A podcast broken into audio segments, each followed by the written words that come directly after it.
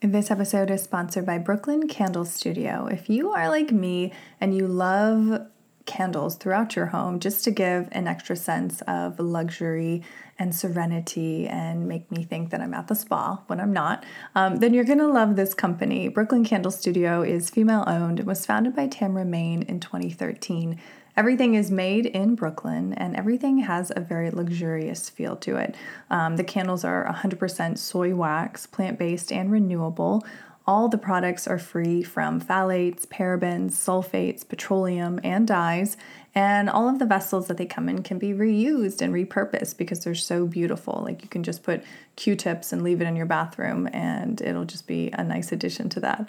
So if you want to check them out, please head on over to brooklyncandlestudio.com and use my code motherhood20 to save.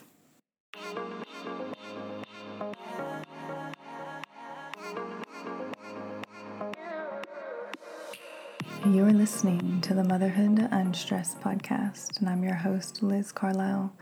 Thank you so much for tuning in. I am so glad that you're here as always. My guest this week is Melanie Ho. She's a speaker, multimedia creator, and organizational consultant who speaks on a variety of topics, including women in leadership, diversity, equity and inclusion, the future of education, and the use of creativity and the arts in business.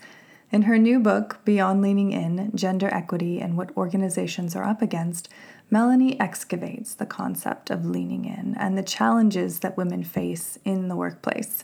So, in this episode, Melanie is providing new insights about why gender gaps are so hard to close despite our best intentions. So, of course, we're going to get into unconscious bias, where that comes from, but also how to move forward and move beyond that. Um, also, we talk about how to think differently about what both individuals and organizations must do to ensure that all employees thrive. So, whether you are in the workforce or not, I think this is a very valuable episode for a greater understanding of self and others and how we all exist in the world and how that has evolved over time and what we need to do not only for ourselves but for future generations, our children, um, and the children that we love in our lives to make sure that it gets better for everyone and that we progress as a society, as a culture. So, thank you for tuning in. If you like this episode, please share it out. And of course, if you haven't already, please leave us a review. And please enjoy this episode with Melanie Ho. Well, hello, Melanie. Welcome to the show. I'm so glad that you're here. Oh, I'm so glad to be here. I've been looking forward to this conversation. Yeah, I think this topic is very important because there are, like I said earlier, a lot of working mothers out there tuning into this show. So, before we get into your new book and everything that you have researched and worked towards, um, let's let's give the listener kind of some background about you. What were the key events in your life that led you to doing this type of work, to creating this book, um, and bringing that message to the world? Oh gosh, there are so many. You know, someone once told me that when it comes to big career transitions and decisions, or, or, basically any big decision or transition, that the fruit ripens slowly and then it drops quickly. And I think that's what it was like for me. I quit my job during the pandemic. I was one of those people that was part of the great resignation.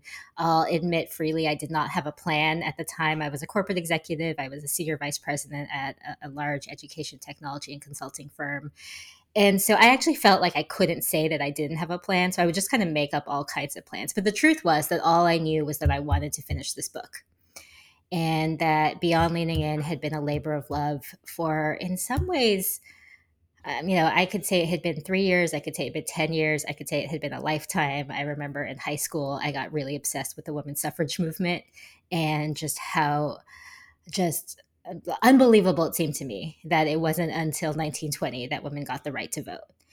And I remember in college being really involved with a women's, philanthropic group and also being really interested in the power of novels and literature and how different forms of art can promote social change. I actually de- designed my own major at UCLA along those lines to look at that. Um, I got my PhD in English. I wrote a dissertation called Useful Fiction that was all about really how novels can be a kind of self help and a kind of education. And then after that, I went to the corporate world, and there was just a series of events where I started to see how women were treated differently than men, how we were judged by different standards, how we were told to lean in. And yet, when we did lean in, we were penalized for it or not rewarded at the same rate. And it felt like this phrase lean in, raise your hand, be more confident. Like I'm all about that message. I think it's really important and empowering, but it's just one slice of the pie.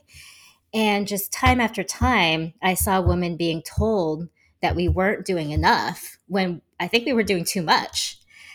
And just all of this just kept building. Um, I was writing the book on the side, you know, here and there, stealing every moment I could. And then when the pandemic finally hit, it just felt like it was time. And so the book went from 80% done um, to finally done and uh, went out into the world last year. Wow, what did that feel like when you finally finished the manuscript and, you know, was done this labor of love, all of this passion, this research, this hard work and these stolen moments of time when it was actually done and you know, you know you knew you had to go through the editing and all of that, but like when it was done, what did that feel like in your body? Like you you knew that this was going to be helping women. Just I, I, mean so many emotions at the same time right? On, on the one hand terrifying that this was going to go out in the world and it, it, it felt so vulnerable right with, with other people like it. Um, were the stories i was just telling i had interviewed probably hundreds of women. I had done you know copious amounts of research. And yet at the same time there was a part of me that thought well what if the story i'm telling doesn't seem real to other women. You know, what if it, I just worked at a weird place and it just happened to be that the other women I talked to all worked at a weird place? You know, we can talk ourselves out of something. And so I was terrified, but I was also exhilarated and excited. And, um, it, it just it felt right you asked what it felt like in my body and i think in my body it felt like um, there was something just true that needed to happen at that moment Oh, I love that. I love that. So let's get into the book. The book is called Beyond Leaning In Gender Equity and What Organizations Are Up Against. Now, I think, you know, we think that we have come a long way and everything is more equal now and there is a sense of equity, but you argue that that's not the case. So, can you talk about where we stand now in the modern workforce and what what has happened and what still needs to be done? You know, I think there's this misperception that it's all about representation, that as long as there are the sheer numbers of women in the workforce or in senior positions, then things are equal. And the truth is that representation is only the first step. That when I talk to women, even at women at organizations where you've got a female CEO and some female vice presidents in there. Even then, that doesn't change the day to day lived experience of all the women in the organizations. And that doesn't mean, you know, I, I uh, worry sometimes when I say that because I think automatically people will say, oh, that's because women are chatty. That's because women aren't good leaders. No, that's not what I'm saying at all, right? It's because the day to day experience, we have so many what I call mental autocompletes out there with, um, unconscious biases, the ways that women are treated, right? So, for example, you can walk into an organization and be introduced to two colleagues, and what you'll hear might be something like, Hey, Chad is really great with data, and Haley's you know the glue of the office and she's got an infectious smile. And it could be that haley is actually the person who's better at data and chad and haley have the same job. But we have these just i call them mental autocompletes that lead us to think of and describe women a certain way and men a certain way and all of us have them both women and men. And so even at workplaces you could have a female ceo at that company and yet that's still going on Wow. Yeah, that's so interesting. This unconscious bias that we all are subject to. Why do you think that that is still so deeply rooted? Is it because we're just not aware that we're operating on these these and using these autocompletes or is it something more? Is it is it systemic? Really at this point. It is absolutely systemic. I mean, I think of it in terms of I use the phrase mental autocomplete um, partly because we have such a bias against the word unconscious bias, right? Whenever people hear the word unconscious bias, there's almost this negative reaction in our bodies because we think, oh, I don't want to be biased. I, am not a bad person. Um, so autocomplete to me just reminds us that it's natural. Uh, I, I came up with the phrase when the iPhone rolled out its autocomplete emojis, right? You put in happy and the happy face comes up and all of that. And I noticed that when you typed in CEO or doctor, male emojis came up no matter what. Now, the iPhone uh, eventually figured that out and they reprogrammed it. And it's a lot easier to reprogram an iPhone than it is a human being because we're getting these messages from childhood, right? What we see on TV when you see the male characters who are saving the world and the female characters who are the dependable sidekick. Even things like a friend was telling me the other day, she was watching her her son on the playground and he was playing he was sort of too young to be with the older kids and the older kids i think was some sort of class. And um, the kids were playing tennis and after they were done the coach told the kids to clean up the balls that were you know all over the place. And the girls dutifully picked up the balls and cleaned up and the boys goofed off with the coach. At the end of that all of them got points for helping clean up. And what my friend said was most surprising to her was that the parents all watching it were just kind of laughing, right? That boys will be boys. Now, a lot of people will say to me, you know, we're all more woke now. So this can't still be happening. Now, I'm going to guess these are Gen Z students with probably millennial parents parents who are very aware of these kinds of biases. And yet it's so wired that it happens anyway. And so to me, that's the thing that we've got to really pay attention to. Otherwise, it will just continue, right? Because that happens as they're kids. And then we get into the workplace and we have the woman doing the disproportionate office housekeeping tasks, taking the notes at the meeting, um, doing extra mentoring, doing extra event planning, making sure all the details are taken care of, in addition to whatever jobs that the men are doing as well. Yeah, yeah. This is why I'm so glad that I have you on the show because, again, you know, most of the people tuning in are working, but also we're mothers. You know, we're mothers to daughters, we're mothers to sons. And so it's like, we're nipping this in the bud or at least bringing in the awareness so that this doesn't continue to perpetuate. So this is this is a meta moment for me um, and everyone tuning in. So we we understand you know consciously what's going on. Um, it's hard to to make a shift but what can companies do because i know you've done a ton of education for companies what can they start to do that's actually meaningful that's actually going to make a positive change for a young woman working in their office who's not a ceo but you know maybe doesn't feel like her voice can be heard? The first thing I try to talk to companies about is the importance of understanding how the problem is systemic, as you mentioned earlier, that it, there's not just one magic bullet. You can't just give all the women confidence training and that won't solve the problem.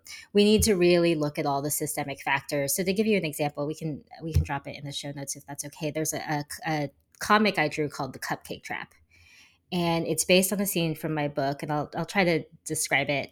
Um, so in this comic, on the left side, we see a promotion memo. And the promotion memo is congratulating two staff, Mike and Mara, for being promoted to the same position of analytics manager. But Mike is recognized for bringing in $5, $5 million in revenues. And Mara, it says, you know, congratulations for Mara. She has a great work ethic and baking skills. And we're all grateful for her brownies. You know, maybe we've gained some pounds from them.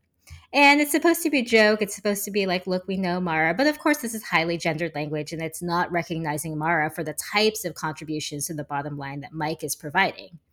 At the bottom of the memo, I draw a guy kind of shrugging and he says what's the big deal they both got promoted and that's so often the response right we we hear something like that but the phrase microaggression is often used in diversity equity and inclusion trainings and i think that the problem with that phrase is that people think okay maybe that's not good but it's a microaggression it's micro why does it matter this episode is sponsored by Lunya. Lunya's mission is to elevate rest ever since it was founded in 2014 by Los Angeles native Ashley Merrill. Now, if that name rings a bell, there's a good reason because she has been on the show not once, but twice. The most recent episode, episode 245. Now, we talk all about motherhood and managing stress and running a business, but we also talk about her beautiful brand. Known for pioneering washable silk, they have since expanded into other signature fabrics like organic, Pima, and cozy cotton silk. Everything Lunya makes is designed to tangibly improve rest with products as functional as they are beautiful. Lunya maintains a painstaking attention to detail, quality, and construction because they see their pieces as the anti old t shirt. They are the uniform for those who share their belief that resting is the most important time of the day. So, if you would like to get some Lunya apparel of your own, please use my code UNSTRESS20 to save at lunya.co. That's L U N Y A dot C O. So, in the rest of the comic, I drew some things to show why it does matter. Um, first, I pictured two employees talking. And you know, what I say when I discuss this comic is that this could be two weeks later, this could be a year later. One of them says, I'm looking for project help. What do you know about Mike or Mara? And his colleague replies to him, I don't know much about Mike. Or sorry, I don't know much about Mara. I heard Mike is great. And below that, I drew a, um, you know, people remember Mike for the and I I drew a big money bag, and people remember Mara for the cupcakes, and I drew a cupcake, and just as a way to illustrate like that that imagery, that sense of who these people are, it just seems like a small moment, but there are these. I almost titled my book at one point "A Thousand Everyday Cuts" because there are just these thousands of small moments that accumulate and add up so that Mike is perceived a certain way and Mara is perceived a certain way. And even though she's getting promoted, there are still ways that she's going to be overlooked for opportunities and for development and for recognition because of these autocompletes we have in our heads. And what I really try to do in workshops is say to folks, okay, let's look at this comic um, I actually have people draw, which is really fun. After that, anyone I think can draw, and drawing such a great way to unlock our imaginations and kind of let down our guards and defenses. But I'll ask folks, let's go through and come up with every single intervention point to keep this from happening. Like this is just one memo, but like what are all the things that go into it? It's like, oh, okay, someone sent that memo. Hit send, like literally. Okay, maybe that person should have a bias check, like process like a checklist someone else looking at it with a checklist. Like there, there could be checks there. Okay that person got the paragraphs probably from mike and mara's managers. Um, okay maybe they need a template. That would be helpful. Um, okay well maybe mike's manager wrote the paragraph based on mike brought in $5 million yesterday and mara baked cupcakes yesterday. And like we all have recency bias um, so, okay, maybe we need to help managers know how to keep track of employees' accomplishments across in a given year and have a system for doing that. Um, Okay, well, there's another problem here, which is maybe Mara's always baking the cupcakes because they always ask her to. Or even if they don't ask her to, she just knows that it's a helpful way of building community and no one else will do it. So maybe then we need to even out the responsibility of who helps with that kind of um, community building. Okay, well, maybe another problem is that women aren't even recognized for community building. Okay, maybe we need to bake that into performance evaluations. Um, Oh, but there's also this problem that these two employees who are talking later, all they know about Mike and Mara is because of the memo. Oh, well, maybe we need different ways of for managers to be aware of the skills of different employees. We could have a database for that. And like, I mean, I could keep on going and going and going. We take this one incident, and there's just so many points of interventions. And if we start to think about it as a system, and I try to make it fun with with drawing, but there are a lot of ways to do this. We start to think of it as a system and realize all the points of intervention. That's the way way to really get to the problem. Yeah, so beautifully said because I think I could totally picture it even just with this simple comic strip of how truly complex and and just massive this this undertaking is but i feel like if we don't do the work if we don't talk about it if you don't write books like this then it's just going to continue on. I mean that's i think the recurring theme here is when you take the time to really look at these inflection points and how's uh, you know one little decision how that truly can cause an avalanche in someone's career and then you know 10 years down the line mark's up here mara's down here and no, and no one can question why. There's no there's no one incident of why that would happen. I mean i find that that's so fascinating. And and like getting back to the book i feel like you've really done a great job of unpacking and peeling back all of these layers. What what would you say is the number one reason that this exists? Or is it is it down to these these thousand cuts? Hmm. Oh, that's such a good question. I mean i think I'll I'll give maybe two answers to it. So I think part of the reason it exists, or one of the main reasons it, it exists, are those autocompletes that it's just so ingrained um, that we don't even notice it. But the reason that it persists and keeps going is what I call organizational impatience, or sometimes I call it fix it culture or like the whack a mole problem. That employers, um, you know, especially I think here in the US, where everything is about urgency and everything's about like what's the fast solution? What's the quickest solution? Employers want that magic bullet. They want they don't want to hear that the situation is complex. They don't want to try to figure out every point of inter, inter, intervention. They want like one training one thing where they can check the box and then the problem is solved. And for a lot of employers that was lean in because the idea was okay lean in we can put the put the um, the onus on the woman to solve things. Um, or maybe it's an unconscious bias training or maybe it's one one quick policy change but it's this sort of like unwillingness to look holistically at problems. So i'm often asked this question if there's one thing that i want organizations to know and i actually think that the biggest problem that we need to fix at many employers is organizational impatience. And that's this idea that a problem has to be killed as quickly as possible. Uh, we, we've got to like check the box. And sometimes that we see that in just how people tackle diversity, equity, and inclusion in general, right? An organization will have an unconscious bias training or a microaggressions training or, or a help women lean in training and then call it a day rather than looking at the systemic and cultural factors. Sometimes we see it in things like, for example, hiring. In my in my book, there's an example where we see a, a bunch of leaders who are making the wrong hire and they know they're making the wrong hire or they they know that it's not the best hire but it's actually the quickest one right they're afraid to leave a vacancy open too long because that's too complicated for them to figure out. They leave it open too long. They have to figure out the interim, blah, blah, blah, blah, blah, blah. And so they bring in the person who's actually not the right person, but who can be like in the seat right away. And often I'll, I'll actually hear from folks who have read my book and they, they'll say to me like oh that's exactly the problem that we just faced at our organization. Um, we wanted to hire someone with maybe a more diverse background in some way you know who brings different experiences to the table.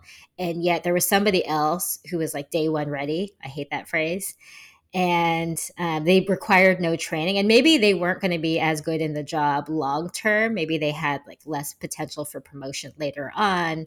Um, we couldn't necessarily see them advancing in the same way but there's this like we need to have someone who can hit the ground running tomorrow and so i think that's just one example but there are so many where people look for the the faster solution rather than the right one yeah, I think again, I think even having this conversation is planting a seed so that someone listening to this, if they are in a management position, if they are an HR specialist, like it's it's coming home and it's like, okay, well this I haven't even thought about this. Let's maybe I'll bring this up in the next meeting because I think people are hungry for this type of knowledge, for this type of awareness. Um, they just don't have the vocabulary, or they just haven't heard it from someone like you who's done hundreds of hours of research on this very specific topic. I think that's got to come from the top, right? Uh, because all of the incentives are misaligned. We, we, often have HR folks, for example, and they're incentivized, recruiters are incentivized based on time to fill a position. Um, maybe we need to incentivize recruiters on a variety of metrics. It could be time to fill a position plus. Now this is this gets complicated because what if the recruiter's not there, right? But ideally, you look at not just time to fill a position, but success of the person in the position a year from now, two years from now. Um, you know, I think so many organizations look at quarterly earnings and obviously there are financial reasons wall street et cetera for doing that. Um, but we've we've got to get boards for example to start saying and, and leadership from the top to start saying to line managers hey you know um, maybe it's okay this is going to sound sacrilegious to a lot of organizations like let's grow maybe 10% slower than we would have like still grow But what if we grow a little bit slower and we actually take the time to do things right? Yeah, yeah. I think that there is a change happening, albeit a slow one, moving more into the divine feminine and, and being more reflective and being more communal in how we solve problems in the workplace. So that to me is encouraging. And to have books like yours out to continue that process and to make it more more normal. You know, you're normalizing it, which I think is so important. Why do you think your approach to finally closing the gender gap and and changing the culture in the modern workplace. Why do you think that that's hitting home and resonating with so many people right now in history? Yeah, you know, we often hear like the phrase smash the patriarchy. I have a lot of t shirts that say smash the patriarchy. And like, what does patriarchy mean? And part of patriarchy, I think, is um, this very masculine culture that is about killing the problem as quickly as possible and like growth in almost an aggressive way. And like I talk to a lot of women who have ended up starting their own companies and for many of them the reason is to to try to work against that as much as possible. There's this great book uh, I read. It's called Four Days to Change. It's um, by these two men who who run a company that's about helping white men learn to be better partners for diversity. And it's it's actually it's really interesting. They go through and they they have these retreats with men to just talk about what it means to be a white man. And, and like that sounds horrifying at first right? But like you actually um, when i first heard it, i was like wait what? Um but I read it and it's really interesting because the the men actually are forced to think about what does it mean to be a white man in America. And at first they can't even identify what that means culturally, right? Like, you know, is that like football? Is that beer? But then when they get deeper into it, they realize there are these things that they associate with what it means to be a man and it is it's like killing the problem it's like act instead of reflect it's all of these things that are again so ingrained right there are these mental autocompletes with like how they need to behave and that culture is also um, corporate culture. And I say corporate, and I don't just mean businesses. I spent a lot of my career working and consulting with colleges and universities, um, and in a company that consulted with healthcare organizations. And it like doesn't matter the type of organization; they all sort of operate under this corporate mindset here, and and that culture is corporate culture. Kill the problem, um, act rather than reflect. Just things that go against what we need to do to be more intentional about kind of how we show up for each other and, and how we ensure equity. Yeah. And that was one of the coolest things I thought about the book is that it is written in novel form. And you talk about how fiction can be useful. I mean, that was your your dissertation. Why why do you think it's especially useful in this case as a as a business book, as a corporate book that, you know, tons of people are going to be reading uh, for their work? Oh, that's um I almost like got chills when you said right now in history because I think we are at this moment right now in history where there's there's so much that just needs to get discussed that has been sort of like behind closed doors. And I think it's because we often don't have the vocabulary to discuss it. Um, so a lot of women will say that when they finished reading my book, like the best comments, the ones that make me feel most proud as an author, are when women will say to me, uh, um, "You gave me the vocabulary for these things I had experienced at work, but I hadn't realized it, or like I, I, I swept it down, like I buried it down within me. Like I knew I was experiencing bias, I knew I wasn't treated well, I, I knew things were wrong, um, but I was taught to." just ignore it and pretend that things were okay and it wasn't okay and like this helped me realize i actually have a lot of male readers too and part of why i wrote a business book as a novel and it actually goes back and forth between the perspectives of both male and female characters because i want uh, men to find themselves in some of the characters too and there are these male characters who want to do the right thing and in some cases consider themselves woke um, but are actually unintentionally doing the wrong things. And men will say to me too like that uh, reading this actually made me feel uncomfortable a little bit and so I think we are getting to the point where you mentioned divine feminine and part of that right is is being comfortable being open about emotions and not just you know pushing them down. And in order to have these conversations about you know what it means to be a woman in the workforce and what it means to have equity in the workforce we have to actually deal with really uncomfortable feelings um, I, I always ask people when I start any kind of employer training, like, what are the emotions that come to mind or that you think come to mind when people enter diversity, equity, and inclusion training on any topic, whether it be gender or, or, or, race or any form of identity. And, and people will often say, you know, oh, there's lots of emotions, right? Sometimes there's hope, but there's also skepticism because, hey, another one of these is it going to actually change anything. There's fear. What if I say the wrong thing? Um, there's fear of reliving past traumas, like maybe the last time one of these happens, I didn't feel seen or heard. Um, there might be shame or guilt. There are just like all these emotions that come into it. And instead of dealing with these emotions, we just pretend that they're not there. And so what people do is intellectualize and they start like picking at the little points in the diversity, equity, and inclusion training, like, oh, well, you know, that person didn't mean it, or oh, does that always happen? Oh, is that really a problem? Instead of just like, hey, these are uncomfortable emotions, and that's okay. And that, that's actually what we have to deal with first. And so, what I hope my work does, you know, there's footnotes and all of that, but in the end, I one thing I hope it does is help people just get into actually the fact that reading this book is going to be an emotional experience. Um, you might feel angry, you might feel sad. Um, you hopefully will also feel happy with the characters when they do get their wins. There's like a small but mighty tradition of business books written as novels. My favorites are, are by Patrick Lencioni. I think part of it is that they're just more fast paced. Um, they're entertaining. They're, they're like a fun way to get into the research. For this topic in particular, I feel like there are there are different benefits. So one of them is that I actually have almost entirely characters who you can sympathize with and empathize with. They are good characters. They mean to do the right thing. There's no villains in this book. There's no like, you know, raging sexist. there's no um there's nobody committing assault. There's there's in in this book I wanted to show that these are all people who actually believe in gender equity, want to do right by women, um, but they're unintentionally doing the wrong thing. And I think that's helpful to realize that it's not about villains. It's not about overt sexist. It's about just all these little ways that we can undermine women at work. Both women and men um, and non binary individuals could unintentionally undermine women at work. Um, so that's one of them. The other goes back to that thousand everyday cuts.